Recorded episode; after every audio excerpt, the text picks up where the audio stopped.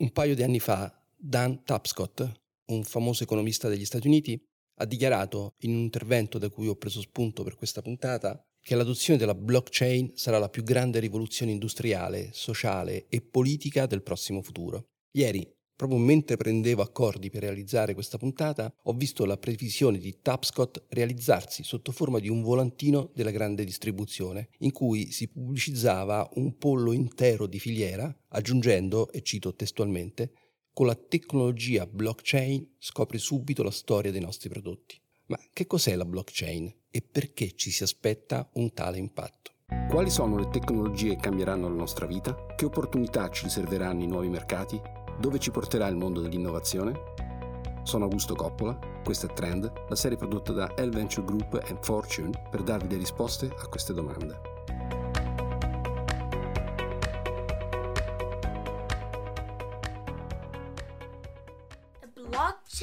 just a list of records. What do I mean by records? It's a list of records called blocks. And these blocks are stored on computers. So every time we exchange digital money or Bitcoin, all of these computers know about it. Per capirlo dobbiamo fare un passo indietro per riflettere su che cosa sia realmente Internet. Quando valutiamo dei trend, infatti, non dobbiamo semplicemente soffermarci sugli aspetti immediatamente evidenti, ad esempio che con internet è possibile giocare online o vedere qualche film in streaming, ma dobbiamo riflettere sugli aspetti profondi, concettuali dei fenomeni che osserviamo e sulla base di tali riflessioni provare a proiettare nel futuro le implicazioni delle nostre osservazioni.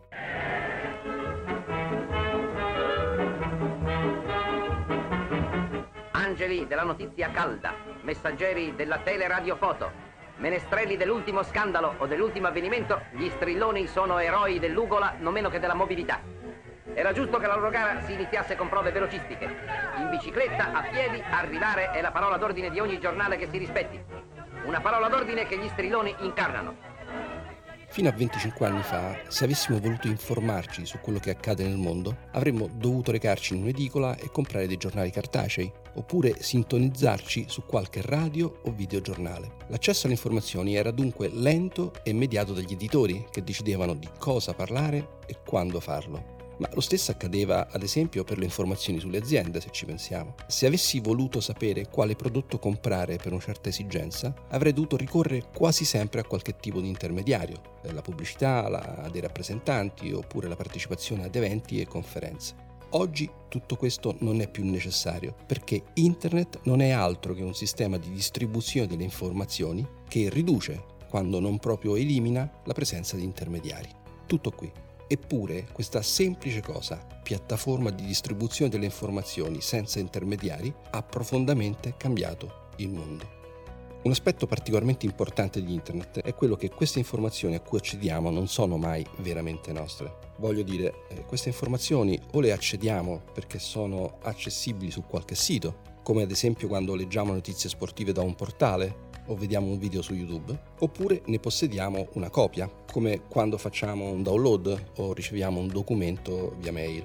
In altre parole, quando io invio un documento a voi, o voi fate il download di un file da un portale, quello che ricevete è una copia di quel documento o di quel file, non il documento stesso. In altri termini, Internet permette di distribuire informazioni senza intermediari, essenzialmente attraverso due approcci, o l'accesso diretto, come quando ad esempio guardiamo un video su YouTube, oppure attraverso una copia, come quando ad esempio facciamo il download di un documento. Ma cosa succede quando vogliamo distribuire una proprietà, come ad esempio i soldi? Beh, capite bene che se voglio trasferire 100 euro dal mio conto al vostro, è opportuno che io vi trasferisca realmente soldi e non soltanto una copia di questi, altrimenti è un casino. Purtroppo internet, per come è strutturata oggi però, non permette di risolvere in modo semplice questo problema ed è per questo che utilizziamo degli intermediari come le banche. Le banche infatti hanno il compito di individuarci, quando apro un conto mi chiedono dei documenti per avere la prova che io sono chi dichiaro di essere. Di verificare che noi siamo effettivamente in possesso dei 100 euro che vi voglio trasferire e che una volta che abbia effettuato tale trasferimento io non sia più in grado di spendere quei 100 euro appena trasferiti che si chiama problema del double spending. Ma i soldi non sono l'unico caso di proprietà che può essere trasferito. Pensiamo ad esempio al caso dei certificati energetici, quelle certificazioni che ci danno il permesso di fare o meno certe emissioni di CO2 oppure più banalmente a un certificato di possesso. Eh, se vi vendo casa, il certificato deve passare a voi senza che una copia rimanga al sottoscritto. È il motivo per cui esistono i notai. Avere un intermediario però presenta dei problemi. Ad esempio, provate a pensare ai tempi che ci mettono i vostri soldi per passare sul conto di un altro, su di un'altra banca, magari di un altro paese. Giorni. In un mondo in cui posso inviare una mail da una parte all'altra del mondo in meno di un secondo, farvi un bonifico di 100 euro prende giorni. E soprattutto vi costa soldi le commissioni che pagate direttamente o indirettamente alla vostra banca. The blockchain is one of the most promising new technologies for the future. So, what is it? It's a distributed ledger technology that underlies cryptocurrencies like Bitcoin and provides a way to record and transfer data that is transparent, safe, auditable, and resistant to outages. The blockchain has the ability to make the organizations that use it transparent, democratic, decentralized, efficient, and secure. Some people say that the blockchain will do to banking what the internet did to media. Blockchain technology can be used to give access to financial services to billions of people around the world, including those in third world countries who don't have access to traditional banking. And many banks like Barclays are also working on adopting blockchain technology to make their business operations faster, more efficient, and secure. Banks are also increasingly investing in blockchain projects and startups. Ma questo non è l'unico problema degli intermediari.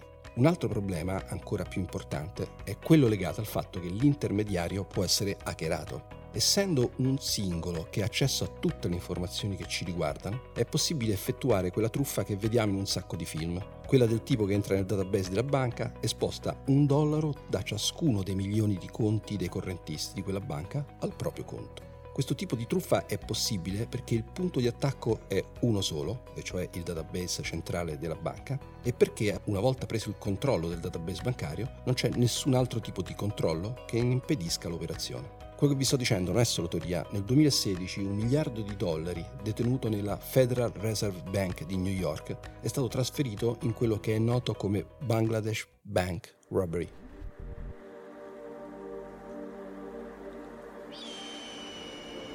It was a daring raid. Tens of millions of dollars stolen from Bangladesh's central bank via the Federal Reserve Bank of New York and then laundered in the Philippines. The money and the thieves then vanished. For this heist, nobody broke in and nobody took anything away. The entire crime was perpetrated electronically. On the evening of Thursday, February the 4th, 2016, the start of the weekend in Muslim Bangladesh, most of the central bank staff had gone home. The building was secure, but intruders were already inside. In an interim report, experts commissioned by Bangladesh Bank said a malicious program was installed on the bank's computer systems. The malware, possibly delivered via an infected email, collected passwords and usernames, and covered its own tracks. Investigators say they found considerable evidence that the hackers used the bank's credentials to access SWIFT, the international messaging system used to send money around the world. The hackers then generated 35 requests to transfer funds from Bangladesh Bank's account with the Federal Reserve Bank of New York.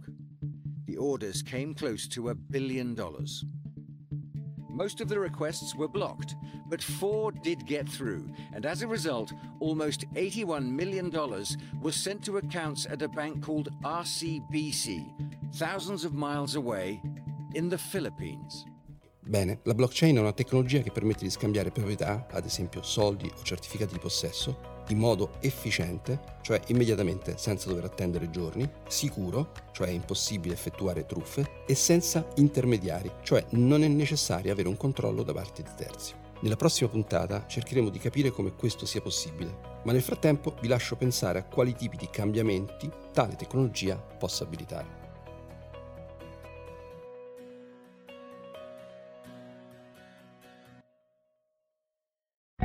Se la serie Trend ti interessa, puoi trovare altre puntate come questa in esclusiva su fortune.fm e sull'app Fortune disponibile su iOS.